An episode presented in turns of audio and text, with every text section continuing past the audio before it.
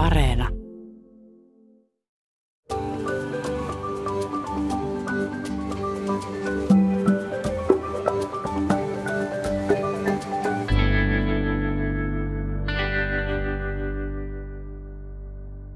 Sähän tiedät Mikko Bill Murrayn elokuvan Päiväni murmelina.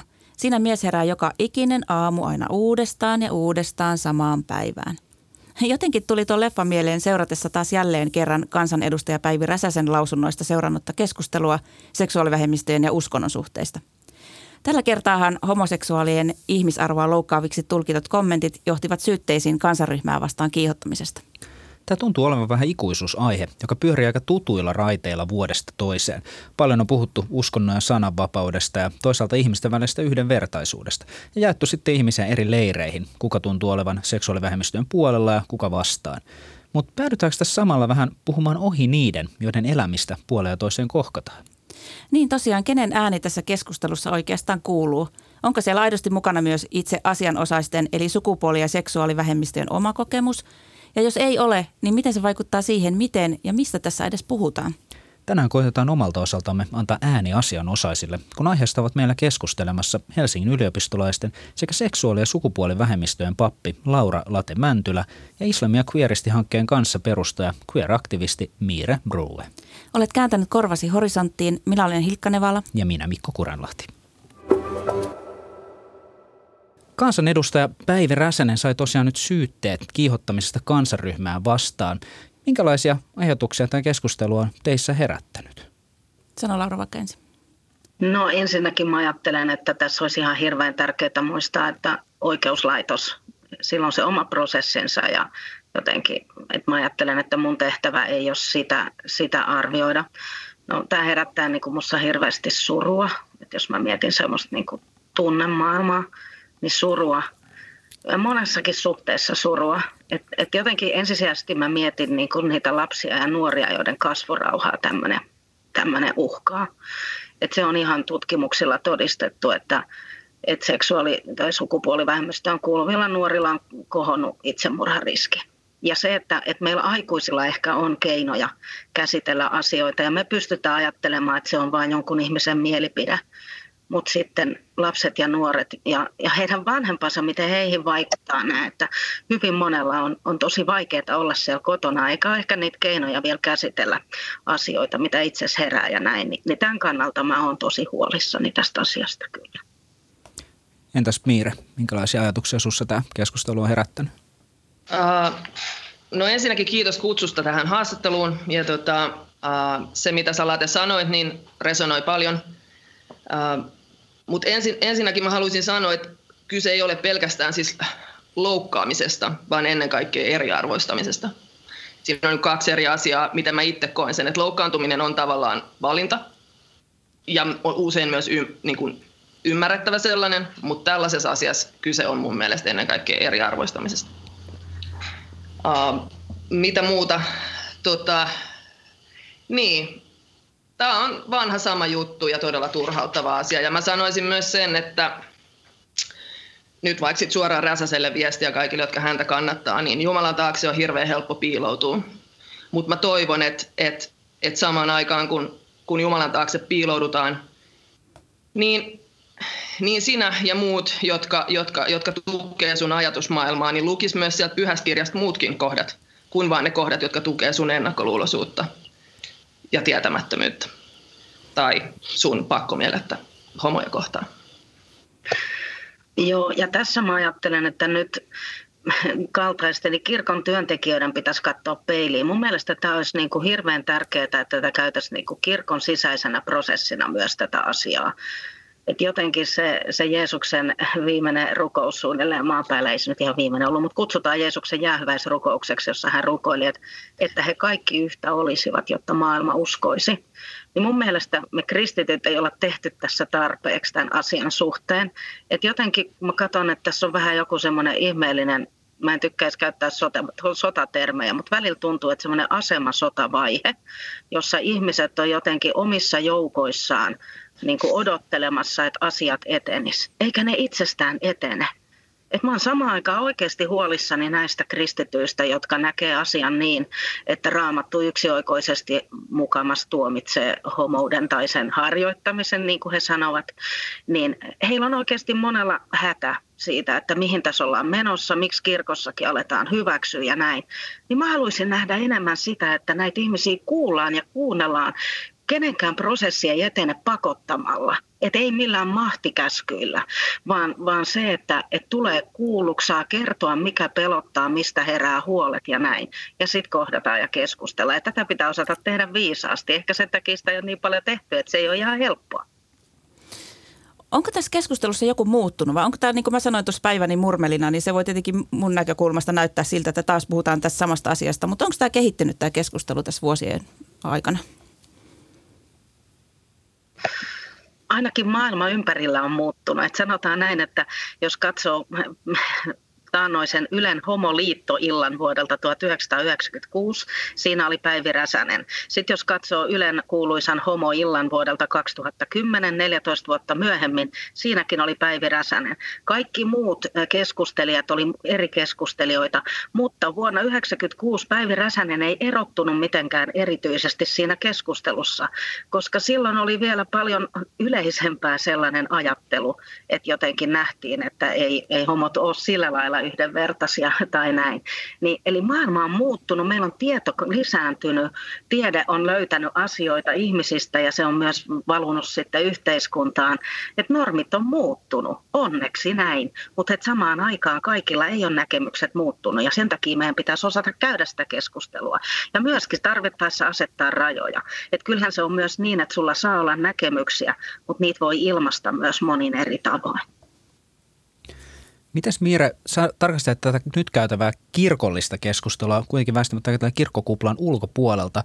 Missä määrin sä näet, että tämmöiset Rassasen kommentit ja raamatun tulkinnalla perusteltu, ää, perustelut homoseksuaalien vastaiset kommentit, miten ne vaikuttaa laajemmin tämmöiseen yhteiskunnalliseen ilmapiiriin ja keskusteluun? Onko tällä keskustelulla miten paljon väliä muuallakin kuin kirkossa? Uh, no ensinnäkin mä koen, että nämä siis tämähän, mitä mun piti aikaisemmin sanoa, että tämä ei ole vaan niin kuin kristittyjen ongelma. Ja mä sanoisin, että tällainen niin kuin vallalla leikkiminen, ihmisten kontrolloiminen ja tuomitseminen on kai paljolti myös järjestäytyneen uskonnon ongelma, riippuen tietenkin tulkinnoista, painotan tulkintoja. Että et tämä ei nimenomaan vaan kohdistu vaan ainoastaan kristittyihin. Että tota, mutta, mutta se, jos me mietitään niin kuin valtaa ja valtaa pitäviä elimiä ja sen, että että millaisten äänten me annetaan kuulua tässä yhteiskunnassa, niin se kertoo meistä kaikista ja se kohdistuu meihin kaikkiin ennen kaikkea, eikä vaan kristittyihin.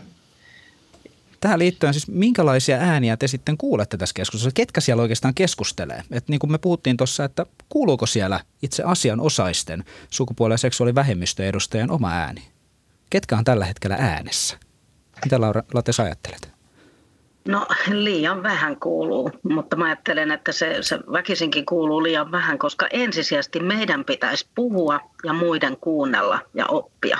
Että on mun mielestä ihan selvää, että tämä, tämä on meidän asia. Ja sitten meillä on ihan hirveän paljon myös niitä ihmisiä, jotka on silleen, että joo, että kyllä mä oon teidän tukena, kyllä mä oon teidän takana, mutta että on parempi, kun mä en sano tästä nyt oikein mitään, koska sitten sit se voi vaikuttaa siihen johonkin oma urakehitykseen tai kellä mihinkäkin. Mutta ihmisillä voi olla syitä, syitä vaieta.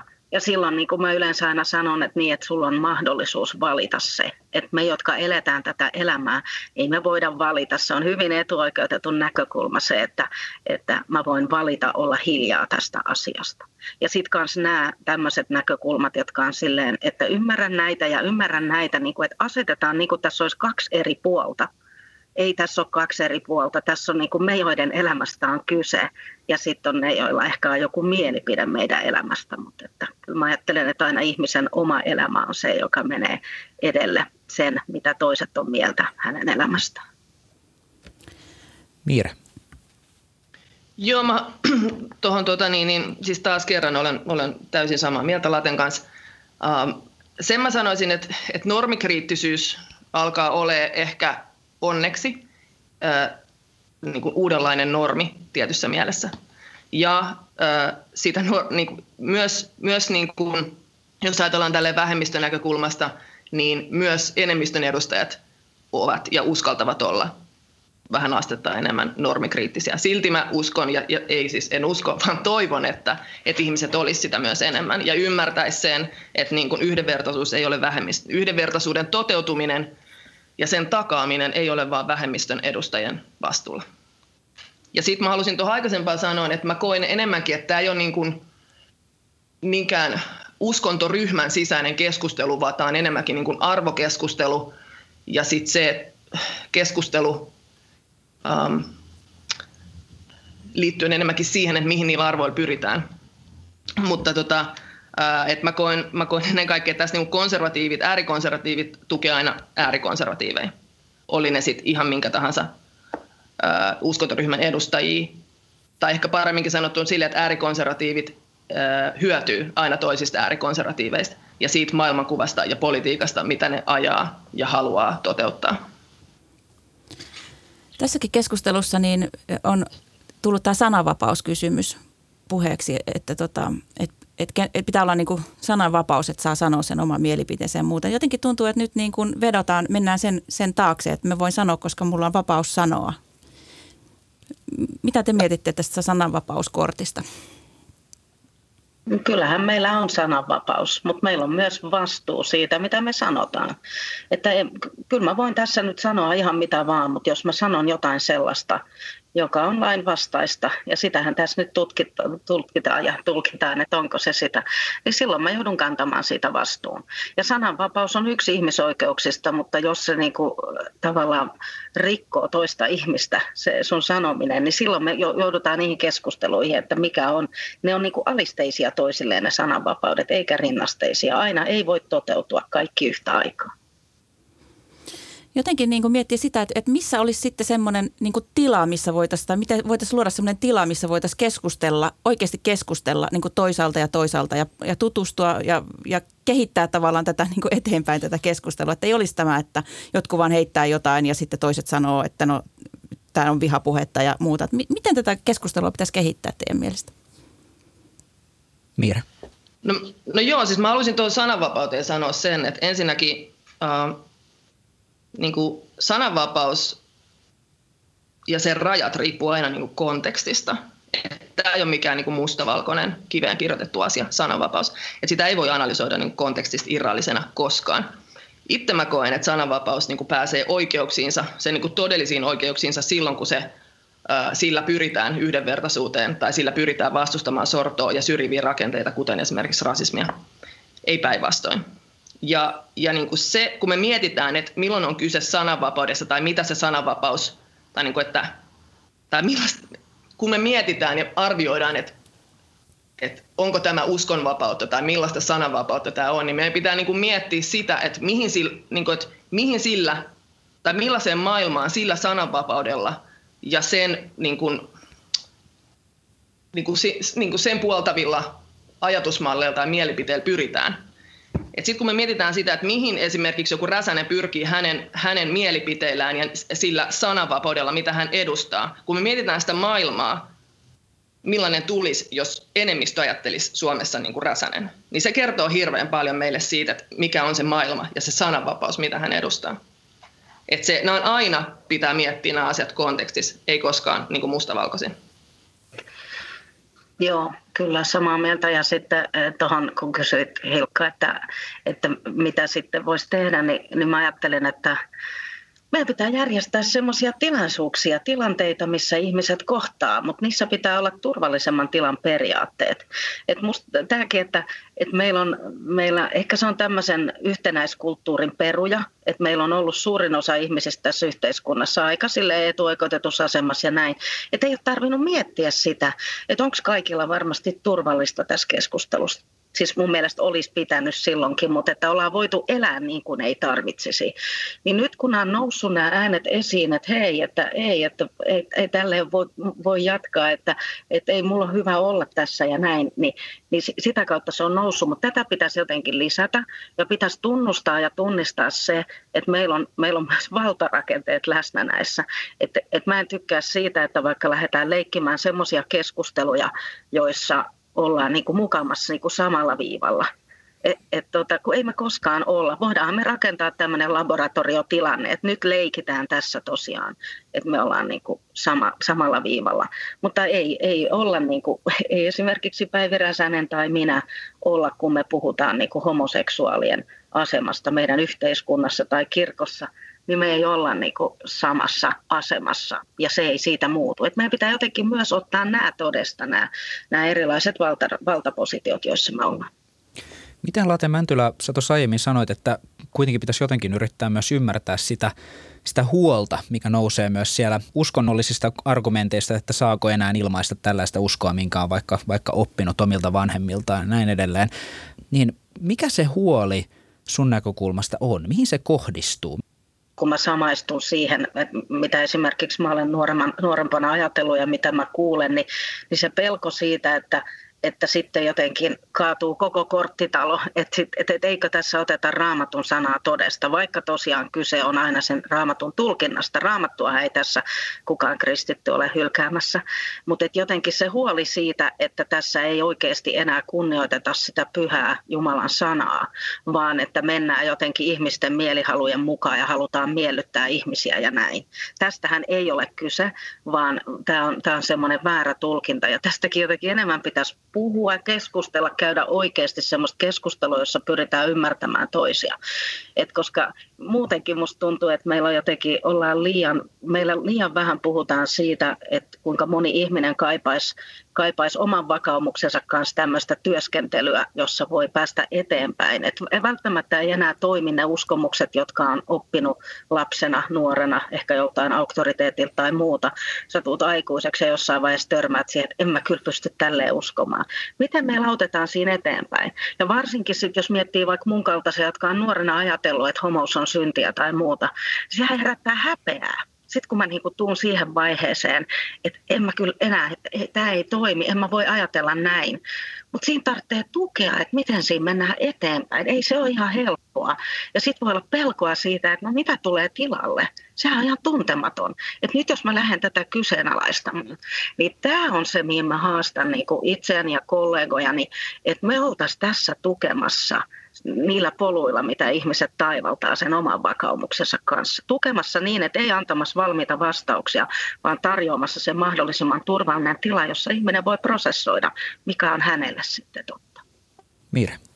Late mainitsi pyhän sanan nimeltä pyhä sana, Jumalan pyhä sana, niin sitäkin on ehkä hyvä miettiä, että mitä se tarkoittaa ylipäänsä se pyhä sana, koska jos me mietitään pyhiä kirjoja, niin me kaikki varmaan ehkä allekirjoitetaan se, että ne on jokseenkin monitulkintaisia ja monin tavoin myös ristiriitaisia. Ja että jos me halutaan puoltaa sellaista maailmaa, missä tulkitaan pyhä, pyhiä tekstejä kirjaimellisesti, niin sit on siihen maailmaan, koska se tulee olemaan äärimmäisen ongelmallista.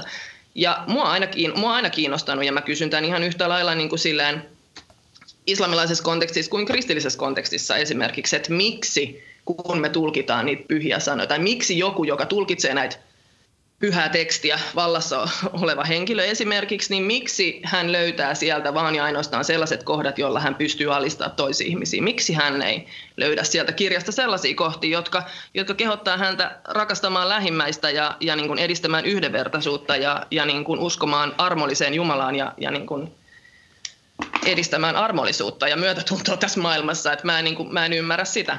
Ja sitten kun kysyttiin tuossa äsken, että mikä siinä niin kuin pelottaa tässä muutoksessa, niin varmasti se val- valta tai vallasta luopuminen, kontrollista luopuminen. Uh, niin, se, on, se va- valta on ihmeellinen asia, se tekee ihmeellisiä asioita ihmisille. Ja tota, mm, en mä tiedä. Ehkä epävarmat ihmiset tarvitsevat tosi paljon valtaa, jotta ne valistaa muita ihmisiä. Mä en tiedä. Ja toi häpeässä eläminen ja siihen pakottaminen on oikeasti niin kuin todella todella järkyttävää, koska se on suoranaista alistamista ja, ja niin kuin kontrollia. Miire nostaa tässä hyvin esiin nämä tulkinnat. Hirveän monihan väittää raamatusta, että näistä, jotka sanoo, että homouden harjoittaminen on syntiä, musta oikeasti niin vitsitä, että niin kuin se olisi joku ihmisestä erillään oleva juttu, jota tehdään. Niin, tota, um, niin he väittää, että se on selkeä raamatun sana, jota he seuraa. Mutta sitten sit kun ensimmäinen kysymys on se, että, niin, että mistä käännöksestä puhut. Meillä ei ole ekanakaan niitä alkutekstejä edes säilynyt ja me ollaan käännösten varassa. Mä haluan nostaa nyt yhden kohdan esiin, joka on raamatussa niin väärin tulkittu, koska Jeesushan ei missään vaiheessa tuomitse millään tavalla homoutta. Ei sano mitään sen suuntaistakaan, päinvastoin kaikkea ihan muuta. Niin ainoa kohta, jota sieltä on sitten löydetty semmoinen, että käytetään niin jotenkin vastaan, että tässä mukamas puhuttaisiin, niin on semmoinen, että, että Jeesus mukamas sanoisi, että jotkut on syntymästä asti avioon kelpaamattomia ja ja, ja jotkut ihmiset on tehnyt sellaisiksi ja jotkut on valinnut sen. Siinä raamatun kohdassa ei puhuta oikeasti avioliitosta sanaakaan. Siinä käytetään sanaa eunukki, joka, jota, joka ei meille enää niin oikein merkitse mitään. Mutta antiikin maailmassa oli ihan selvää, että oli eunukkeja, jotka oli jotain muuta kuin naisia tai miehiä oli niin kuin vähän erilaisia käsityksiä, mitä se on, mutta nykytermein puhuttaisiin muun sukupuolisista. Eli Jeesus puhui siinä muun sukupuolisista. Kansi lukee Daniel Talvitien aika tuore graduaiheesta, tota, puhu muun sukupuolisesta siinä. Ei avioliitosta sanallakaan. Se on ollut yhden ajan tulkinta, että aa, käännetään tämä tällä tavalla, kun ei oikein osattu sitten mitään muutakaan löytää. Ja nyt sitten tämän yhden käännöstulkinnan pohjalta ne ihmiset väittää, että Jeesuskin sanoi, että joitakin ei ole vaan tarkoitettu siihen avioliittoon. Ei, vaan Jeesuskin puhui siitä, että jotkut on syntymästä asti muun sukupuolisia.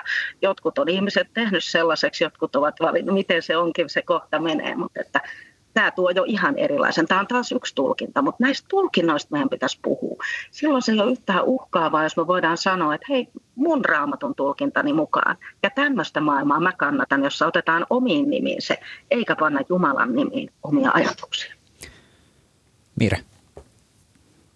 Joo, no, tämä eunukkikeskustelu, siis joo, tuossa oli tosi, tosi, hyvä, tosi hyvä tulokulma tuohon asiaan. Tämä eunukkikeskustelu on äh, esillä niin islamilaisessa kontekstissa kuin kristillisessä kontekstissa valitettavasti. Itse halusin vaan tähän kommentoida sen, että mä toivoisin, äh, tai esimerkiksi mä sanoin, niin että ähm, erinäisissä queer-tulkinnoissa joskus juhlitaan jopa sitä, että, aa, että, on, että hei, että katso, että oli näitä muhannathun, johon viitataan esimerkiksi Koranissa, jotka on siis oletusti eunukkeja. Uh, ja, ja usein halutaan nähdä heidät juhlia niin kuin muun sukupuoli, sukupuolisina. Ja, ja uskon siihen kyllä, että varmasti on ollut kysymys muun sukupuolisuudesta, mutta sitten mikä tulee tähän eunukkiuteen, niin mä toivon myös, että tietynlaista kritiikkiä ja niin kuin hyvin, hyvin radikaali valtakritiikkiä harjoitetaan tässä kohtaa, koska siis jos me mietitään, niin me ei voida, tai siis me mietitään tämä eunukkikeskustelu esimerkiksi tai muun sukupuolisuuskeskustelu, esimerkiksi islamilaisessa kontekstissa, niin me ei voida käydä tätä keskustelua ilman, että me, me niin puhutaan orjuudesta ja sen harjoittamisesta ja sitä, mitä mustille ihmisille tehtiin. Et siis, et me vaan juhlitaan. Aamen, et, et, Aamen. haluan sanoa. Kiitos. Kattokaa, että siellä oli niitä eunukkeja. Joo, mitä niille tehtiin? Tekikö, oliko, oliko, oliko, olivatko he sitä sen, sen takia, kun he itse halusivat? Et milloin mä haluan myös mennä niin kuin vähän syvemmälle näissä keskusteluissa yleisesti. Tämä ei ollut nyt niin kuin palaute suoraan tohon, koska mä, mä todellakin siis puolan tätä, että me luetaan, luetaan niin kuin kaikki pyhitekstejä hyvinkin queeristi ja käännetään niin kuin merkitykset ylös alas ja nähdään siellä niin kuin asioita, mitä, mitä yleensä ei haluta nähdä. Ja tehdään sellaiset narratiivit näkyviksi, jotka, jotka on haluttu pitää pimennossa tavalla tai toisella. Sitä mä puolan täysin, mutta mä haluan, että me puhutaan myös rasismista rohkeammin ja sitä, miten sitä on harjoitettu vuosituhansia. Siis loistava lisäys, Miira, just näin. Ja tässä mä ajattelen, että Jeesus ehkä näki tämänkin jutun, kun se mm. kertoo, että toiset on ihmiset tehnyt, toisista ihmiset on tehnyt. Niin Jeesus näki tämän, että se, se on myöskin, niin kuin, että tässä on just tätä vääryyttä, tätä sortoa, mitä, mitä tämä maailma on pullollaan. Ja se, että on avioliitto on kelpaamaton, hei, thank God, näin se voi olla. Että ei se avioliitto niin kuin instituutiona ole aina se niin kuin ihanne tai joku tiedät sä niin kuin maailman mahtavin asia. Että jotkut kelpaa tai ne on siitä vapautuneet. Mun suuri idoli äh, on suufimestari äh, pyhimys nimeltä Raviel Adawiya, joka eli 800-luvulla äh, Irakissa, Basrassa tarkemmin sanottuna. Niin hänen suuri rakkaus oli Jumala. Ja kun hän, hän sai, hän sai ähm, hänen suuri rakkaus ja rakastettu oli siis Jumala. Ja hän sai paljon niin kuin, ää, mitä, naimakutsuja, avioliittokutsuja miehiltä, ja hän kieltäytyi jokaisesta, sanoi, että sori ei kiitos, mulla ei ole aikaa, te viette mun aikaa. Että mä haluan keskittyä mun oikeaan rakkaaseen, ja se on Jumala. Ja hän, hän on mun suuri idoli monella tavalla, tavalla siinä mielessä, että hän oli yksi niin kuin, tällaisen, tai hän on tällaisen niin kuin normikriittisyyden edelläkävijä mun silmissä. Ja hyvin rohkea sellainen, koska hän haastoi omalla elämällä ja rakkaudella ja tavalla, miten hän rakasti Jumalaa, niin hän haastoi patriarkaattiin hyvin rohkeasti. Ja hän oli varmasti monen miehen patriarkaatin mielestä avioliittoon kelpaamaton, mutta hei, hän oli silti onnellinen, hyvin onnellinen. Mire, puhuit tuossa aikaisemmin siitä vallasta, että, että tämä keskustelu ehkä saattaa juontaa sinne, että miten tästä niin kuin saa puhua ja kuka tästä saa puhua. Ihmiset, jotka puoltaa tietynlaista tällaista niin kuin sortavaa status quota, niin sehän on ihan selvää, että ne, ne haluaa niin kuin, ne haluaa sellaisen maailman, missä mikään ei muutu, ja oletetusti myös sellaisen maailman, missä heidän valta-asema ei muutu. Eihän se selitä mikään muu. Vaarassa on se, että niin kuin syrjivät vallanrakenteet, rasistiset vallanrakenteet murtuu. Ja ne, jotka hyötyy siitä, eli valkoinen ylivalta, hetero, siis heteronormatiivinen patriarkaalinen valkoinen ylivalta esimerkiksi, eikä vaan valkoinen, mutta siis ylivalta, siis heteronormatiivinen patriarkaalinen ylivalta, se kaatuu tai murenee. Siitä on kyse. Ja ne jotka tavallaan murenee ja tavallaan se, jotka siitä hyötyy, me voidaan miettiä sitä, että kuka hyötyy milläkin tavalla vallasta. Et siis valta-asemasta. Mä uskon siis puhtaasti ja puhtaasti ja puhtaasti. Tässä on vaan kyse vaan ja ainoastaan vallasta ja kontrollista ja rahasta.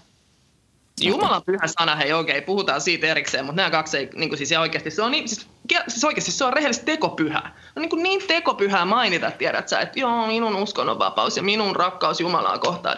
Mistä lähtee niin kuin rakkaus Jumalaa kohtaan niin kuin edellyttää sitä, että sä sorrat muita ja viet muilta sen niin kuin oikeuden rakkauteen ja, ja niin kuin rakastettuna olemiseen ja vapauteen. Se on naurettavaa. Naurettavaa. Se on naurettavaa. Sori, mä sanon vielä kerran naurettavaa. Joo, mä sanon, että luterilaisen kirkon nelivuotiskertomus ähm, todistaa väkevästi siitä, äh, minkä mä oon nähnyt tuolla omissa töissäni kyllä vahvasti, että, että nuoret naiset varsinkin äh, kokee kirkon aika vieraaksi ja jotenkin, no ehkä siinä löydettiin myös semmoista, että hengellisyys ei olisi niin kuin niiden juttu. Sitä mä en allekirjoita ollenkaan. Mutta siellä niin kuin johtopäätöksissä sitten ehdotettiin, että pitää niin kuin ei-patriarkaalisia hengellisyyden muotoja vahvistaa ja kehittää. No joo, mä näen, että se on tärkeää, ehdottomasti, mutta samaan aikaan mä ajattelen, että pitää myös näitä patriarkaalisia vallan rakenteita purkaa. Et jos me mietitään sellaisia 20-40-vuotiaita naisia, niin kyllä heille on niin kuin keskimäärin hyvin tärkeitä tasa-arvo, yhdenvertaisuus, ilmastonmuutoksen todesta ottaminen. Tämmöiset asiat, jotka ei ole perinteisesti ollut patriarkaatissa niin kuin ykkösasioita agendalla. Ja siinä puhutaan siitä myös, kenellä on valta, kuka sitä valtaa saa pitää. Ja eikö se ole aika luonnollista tosiaan, että se, jolla valta on, niin haluaa sitä säilyttää? Ikävä kyllä aika usein se on niin. Se on ehkä sitä, että valta turmelee tai näin. Että vaikka pitäisi ehkä joskus jonkun vallanpitäjän tajuta, että mä en ehkä nyt näe asioita ihan riittävän hyvin ja syvälle. Että nyt voisi olla parempi, että tähän tulisi vähän jotenkin erilainen ihminen, jolla on erilaista näkemystä. Niin semmoista aika harvoin tapahtuu. Ja sitten jotenkin mua sitten lohduttaa, kun mä mietin sitä, että – kuinka niin kuin, koska se on usein me uskonnolliset ihmiset, joiden takia ihmiset niin kuin vierastaa Jeesusta esimerkiksi, niin kuin ne, joilla on kristillinen tausta, niin ne jotenkin hylkää sen, että sen takia, että ne kristityt on semmoisia, niin, niin sitten me odottaa jotenkin se, että No niin, että ne oli kyllä ne uskonnolliset ihmiset, jotka Jeesuksenkin ristiinnaulitsi, että ei Jeesuksellakaan kauhean lujaa niiden kanssa mennyt. Että, että tässä meidän kristillisessä tarinassa Miire osaa kertoa enemmän sitten, sitten niin kuin islamin tarinasta, mutta että kristillisessä tarinassa on ihan hirveän paljon semmoisia liittymäkohtia, semmoisia, joista saa vahvistusta ja voimaa, kun tuntuu, että, että patriarkaatti musertaa. Mitä sitten jos miettii, miettii siis ihmisiä, jotka äh, kokee, että he esimerkiksi kokee tärkeäksi asettua seksuaalivähemmistöjen puolelle, niin tapahtuuko siinäkin usein vahingossa jonkinlaista vallan käyttöä? Mietitköhän täällä aika usein tuntuu vallitseva myös jonkinlainen tämmöinen vähän niin kuin pelastajat ja pelastettavat diskurssi. Mä uskon, että on aitoa vilpitöntä halu tukea ja olla liittolainen monella eri tavalla. Siihen mä uskon täysin, täysin. mutta saman aikaan olen myös todistanut sitä, miten tietynlainen etuoikeus niin kuin ilmentää itseensä, että sitten kun asiat käy oikeasti vaikeaksi, niin vetäydytään, koska oikeasti etuoikeus näkyy hirveän vahvasti silleen, mistä Lata jo puhui aikaisemmin, esimerkiksi siis silleen, että sulla on, niin kuin, sulla on aina mahdollisuus valita, milloin sä otat osaa mihinkin, äh, mihinkin taisteluun, milloin oot, tavallaan aktivismikin on jopa valinta. Mulle se ei ole koskaan ollut valinta. Mä, mä teen tätä, koska mun täytyy, koska koska jotta, jotta, jotta, jotta tässä, tila, tässä maailmassa olisi enemmän tilaa mulle ja monelle mun kaltaiselle ihmiselle. Ää, niin, mutta et siis se, se, on ehkä se tota, yksi, yksi ongelma, mitä kohtaa ja näkee paljon, että se on se tavallaan se vetä, vetäytyminen tietyllä tavalla.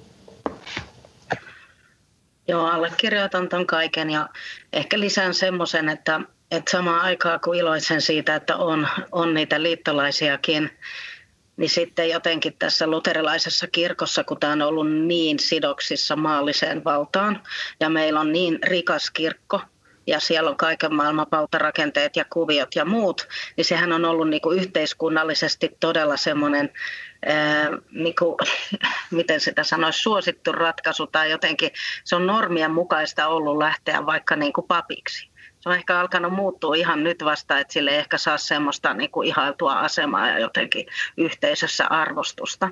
Niin, tota, niin sitten mä mietin, että onko siihen hakeutunut myös niin kuin aika paljon semmoisia mukavuudenhaluisia ihmisiä, että tässä on niin kuin selkeä, selkeä tie sitten, niin kuin, että miten elämässä elää. Että vähän niin kuin sille liikaakin ehkä mietitään silleen, että tämä on mun työ ja muuta. Et välillä on tuntunut tosi pahalta jotenkin, no no niin alkaa liikuttaa, kun siis tuntunut tosi pahalta, kun jotkut kollegat vaikka tässä samaa sukupuolta olevien vihkimiskeskustelussa niin kovin vahvasti tuo sitä esiin, että kun he on huolissaan niin omasta virastaan ja, ja muuta, että kyllä muuten ehkä lähtisi vihkimään, mutta, mutta tota, sitten, niin se on täysin ymmärrettävää. Täysin ymmärrettävää, että ihminen miettii sellaista.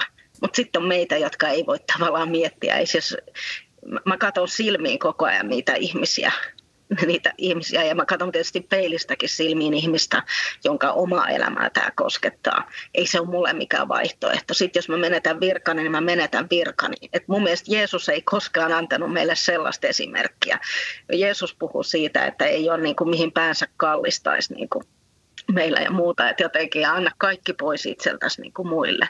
Niin jotenkin tämmöisissä mulle tulee aina vähän, en halua niin kuin tuomita ja tämäkin tuntuu vaikealta tässä niin kuin sanoa. Mutta kyllä tässä jotain on sellaista, mikä ei mun mielestä ihan tuoksu Jeesukselta. Mitäs Mira? Niin, tä, tä, niin tässä näkyy hirveän, hirveän hyvin se, että miten, just tuossa mitä Laate sanoi, että miten, miten nämä, niin tämä yhdenvertaisuustaistelu ja niin kuin rasismin vastustaminen ja kolonialismin vastustaminen ja patriarkaatin vastustaminen, näin mitään valintoja ihmisille, ket, ketä, ketä nämä systeemit on niin kuin orjuuttanut ja sortanut. Näin mitään valintoja. Nämä on oikeasti, ja, ja se, että kun sitä, lähdetään, niin kuin, sitä vastaan lähdetään taistelemaan, niin se vaatii ihan äärimmäistä niin kuin radikaalia toimintaa ja uskallusta. Ja sitten just, että kysytte äsken sitä, että mitä, mitä on niin kohdannut, niin okei, vetäytymistä ja en mä tiedä, ehkä sillä vetäytymisellä on tietynlainen niin toinen nimi, ja sitä voi kutsua tietynlaiseksi herkkähipiäisyydeksi. Oli se sitten valkoista herkkähipiäisyyttä, ei pelkästään sitä, mutta voi olla jotain heteroherkkähipiäisyyttä. Että tiedät sä, että kun sä oot, niin, sun niin sietokyky niin ongelmille ja vastoinkäymiselle, stressille, on siis nolla ehkä siis 0,1 prosenttia, mutta tavallaan se, että mitä sitten taas vähemmistö, vähemmistön edustajat, eri näisten vähemmistön edustajat, huomioon ollaan siis hyvin moninainen joukko, niin se tavallaan se vähemmistöstressi on oikeasti ihan todellinen asia. Ja se, että mitä, mitä, niin kuin, mit, mitä ollaan jouduttu sietämään, haluttiin me sitä tai ei. Et sitä, että jos oikeasti, niin kuin, jos, jotta asiat oikeasti muuttuu, niin se vaatii radikaalia liittolaisuutta. Ja se vaatii sitä, että, että niin kuin me ollaan siellä niin kuin ihmisten puolella, ei vaan silloin, kun me hyödytään siitä, ei vaan silloin, kun tiedätkö, Hesburger saa lisäpisteet siitä, kun se laittaa niin kuin, tiedätkö, sateenkaarilipu jonnekin. Missä on ihmiset silloin, kun se on oikeasti, oikeasti niin vaikeaa? Missä on ihmiset silloin, kun oikeasti niitä uhkaa myös joku menetys, niin kuin meitä on uhannut koko ajan ja jatkuvasti? Missä ne on? Mitä te ajattelette siitä, että jos ihmiset haluavat osoittaa mieltään, tulla, tulla rinnalle – ja sitten se tarkoittaakin sitä, että he näkee vaikka, että no nyt täällä uskonnon nimissä tapahtuu jotain syrjintää, niin mä eroon kirkosta, lähden pois tästä uskonnollisesta yhteisöstä. Ratkesiko mitään? Niin tämä on joissain tapauksissa erittäin ymmärrettävä ratkaisu silloin, jos tota, se ihminen itse kuuluu siihen syrjittyyn vähemmistöön. Niin mä aina sanon, että on tärkeintä, että sä oot turvassa. Ja joskus se voi tarkoittaa sellaistakin liikettä. Mutta sitten jos sä haluat olla liittolainen, niin kyllä mulle tulee vähän semmoinen, että et, et, et, et mikä tämä on, että joku, että osoitan nyt paheksuntani sillä, että lähden pois ja jätän nämä toiset tänne sitten käymään tätä taistelua. sitä semmoiseksi haluaa kutsua. Se on jotenkin ongelmallista tosiaan näin, vaikka mä käytin nyt jo toisen kerran tämmöistä sotatermiä, koska niin kuin rakkauden kautta tätä pitäisi rakentaa. Mutta se, että se ei auta kyllä yhtään meitä, että sit ihmiset jättää tämän kirkon että ennemminkin toivoisin, että ensi keväänä voi lähteä asettumaan ehdolle seurakuntavaaleissa, jotka on sitten vuoden päästä syksyllä. Että tulee sinne, se on hidas tie, se on raskas tie ja hyvin hierarkkinen tie, mutta siellä voidaan olla varmoja, että kaikki ne äänestää, joilla on tämmöinen NS-vanhoillinen kanta näissä asioissa. Ja sitten se vääristyy se, mikä on se kirkon virallinen kanta. Ja se vääristyy kaikki, kun se näkyy ihan joka tasolla. Sitten ne ihmiset, jotka äänestetään päättämään, niin ne valitsee valitsee ne johtajat seurakuntiin, valitsee ne muut työntekijät ja, ja, ja linjaa sen, mihin rahaa käytetään, mitä me tuetaan ja valitsee sitten ne ylimmät päättäjät kirkossa. Niin kyllä mä sanon ja haastan niin kuin kaikkia, että jos tämä asia on teille tärkeä, niin, niin älkää nyt vaan erotko kirkosta, vaan päinvastoin liittykää kirkkoon ja vaikuttakaa Siis jos teillä on se usko, eihän mä nyt tietenkään sano, että liity kirkkoon, jos et sä usko niin kuin kristillisellä tavalla, että se ei niin kuin merkitse sulle mitään. Enkä mä tässä haasta, että pitää olla joku vahva usko tai näin, mutta jos se on sulle merkityksellinen, se elää jotenkin sulle, niin tuu mukaan tähän juttuun ja vaikutetaan yhdessä. Mira. Uh, joo, siis mä itse uskon siihen, että, tai no, ajatellaan sitä silleen, että Mm, mulla on niin paljon ajatuksia, mutta siis joo, Latesa mainitsi turvallisuuden. Se on äärimmäisen tärkeää. Ja sitten toinen asia on oikeasti se, että kuinka paljon yhteistyötä me pystytään tehdä tietyssä tilassa, tietyssä ryhmässä, tietyssä seurakunnassa. Et, et esimerkiksi minä ja mun kollega Visamel Fadl, me ollaan puhuttu tästä tosi paljon, että me ei käydä enää niin kuin neuvottelua niin kuin homo, homo- ja transfoobisten rasistien kanssa. Me ei niin kuin neuvotella. Et me, lähet, me ei lähdetä kysyä, että sä lupaa siihen, että saaks mä olla olemassa se on niin kuin ihan oikeasti. Tämä tavalla, että jos me kysytään, jos meidän keskustelu ja tavalla tämä yhdenvertaisuustyö on edelleen sillä tasolla, että me kysytään lupaa, että saanko olla olemassa, niin se tulee olla aivan liian hidasta.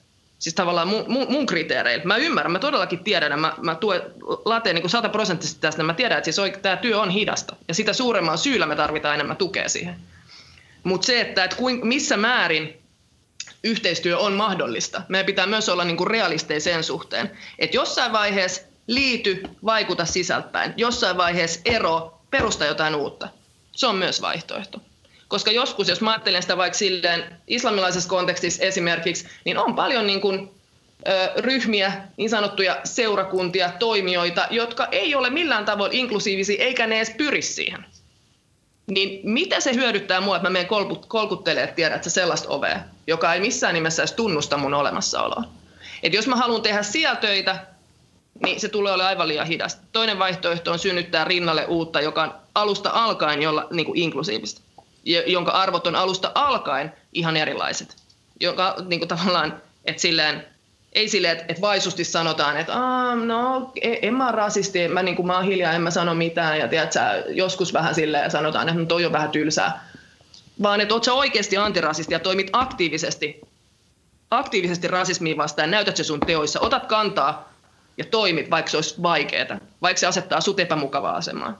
Niin jos toi on tavallaan se aloituspiste, että me toimitaan esimerkiksi niin kun, tai me toimitaan aktiivisesti syrjintää kohtaan ja ne näkyy meidän arvoissa ja perust, per, meidän perustamiskirjoissa, niin mä uskon, että se muutos on nopeampaa. Ja joskus se ulko, ulkoilta tuleva paine, tavallaan se vaihtoehto, siinä rinnalla oleva vaihtoehto, saattaa joskus antaa paljon parempaa painetta sinne toiseen paikkaan, missä se sorto vielä elää. Saan hyvin kiinni tuosta, mitä Miira sanot, mutta ehkä mulla on siinä taustalla se, että, että seurakuntavaaleissa luterilaisessa kirkossa meillä yleensä äänestää 14 prosenttia Eli meillä on valtaosat niin tasa-arvon ja yhdenvertaisuuden kannalla, mutta ne, jotka äänestää, niin ne on yleensä niitä muita. Niin sen takia mä haastan, että myöskin saataisiin, kun mun kysymys on, että miksi mun ja kaltaisteni pitäisi lähteä perustamaan jotain uutta kirkkoa. Että et, et, niin et tämä on meidän juttu, mutta se, se ei vaan näy tällä hetkellä siellä päätöksentekotasolla, kun ihmiset ei kanna sitä vastuuta niissä vaaleissa, että ne, ne lähtisivät niin vaikuttaa. Et se on myös se on ihan hirveän tärkeä osa liittolaisuutta että sä näet sen vaivan ja kestät sen karmeen raskauden, mikä on siinä myös siinä luottamushenkilön hommassa, koska se on tosi hidasti ja lähtee muuttamaan kirkkoa tasa-arvoisemmaksi ja yhdenvertaisemmaksi. Mä arvostan ihan hirveästi niitä kirkon luottamushenkilöitä, jotka jaksaa sitä vuodesta toiseen, koska siinä saa ikävä kyllä paljon niin osakseen, osakseen myös semmoista – semmoista, no mitä kaikkea raskasta elämässä voi saada. Mutta tosiaan se, että, että sen takia mä haastan ihmisiä, että, että mä en ajattele, että meidän pitää jotenkin lähteä tästä kirkosta ja näin. Ja kun se vaikuttaa tässä yhteiskunnassa niin laajasti ihan kaikkiin, että se, se vaikka sä lähdet kirkosta, niin se ei muuta sitä, että kirkolla on paljon näkyvyyttä ja ne, jotka on siellä vallankahvassa, niin ne saa mediatilaa ja, ja muuta. Niin että se, mitä siellä puhutaan, niin olisi rakkaudellisempaa ja nousisi enemmän sieltä, sieltä Jeesuksen sanomisista. Siis ehdottomasti, ja jos, jos ja kun tiedät, että sen yhteisön sisällä on toimijoita, että pystytte toimimaan siellä yhteisön sisällä, niin e, totta kai sitten sit se, niin se, se aktivoituminen ja järjestäytyminen voi tapahtua siellä. Mutta sitten pitää myös myöntää silloin, kun, tiedätkö, se koko yhteisö ei tue sua millään tavalla. Sitten pitää myös, että jos, jos on resursseja, mahdollisuutta ja uskallusta ja mitä ikinä, tiedätkö, nämä, nämä ei ole yksinkertaisia asioita, nämäkin on myös kontekstiasioita. Et, niin niin jos ei se yhteisö tue sinua millään tavalla ja sä, sulla ei ole mitään tilaa siellä, niin sitten on aina vaihtoehto myös perustaa jotain uutta. Vaikka sekään ei ole missään nimessä, mä missään nimessä sano sitä, että se on yksinkertaista. Mutta joskus se on se ainoa ratkaisu. Se riippuu ihan, se riippuu ihan tilanteesta. Ja joskus se on sitten, että, että se, että ihmiset kävelee ulos, se on myös hyvin radikaali niin kuin mielenosoitus. Silleen kiittiä näkemi. Jos sen, niin kuin, mut, mut niin. Tämä on taas niin kuin, tämä on moniulotteinen keskustelu, mutta halusin vain kommentoida, että en ajattele missään nimessä yksinkertaisesti sitä, että, jo, että lähtekää pois kirkosta ja sillä selvii kaikki. Ei. Mutta mä haluan myös sanoa, että joskus se on myös pakollista. Minkälainen tulevaisuus on se, mitä te haluaisitte ja mitkä olisi ne ensimmäiset askeleet, mitä te haluaisitte ottaa?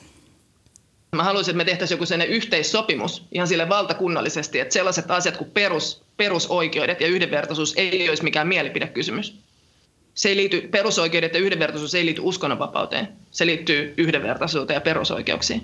Kaikki muu sen ympärillä on sitten asia erikseen. Mutta mä haluaisin, että se olisi sellainen asia, mistä me voitaisiin oikeasti pitää kiinni. Vaikka me oltaisiin kaikesta muusta eri mieltä, niin sitten me voitaisiin tästä pitää kiinni ja aina käyttää sitä mittarina. Että tukeeko tämä minun sananvapaudella puoltama propaganda yhdenvertaisuutta ja kaikkien ihmisten vapautta vai tukeeko tämä osan ihmisryhmän vapauden poistamista ja eriarvoistamista. Sitten me voidaan aina niin kuin stopia, että okei, tähän stoppi. Semmoinen sapluuna.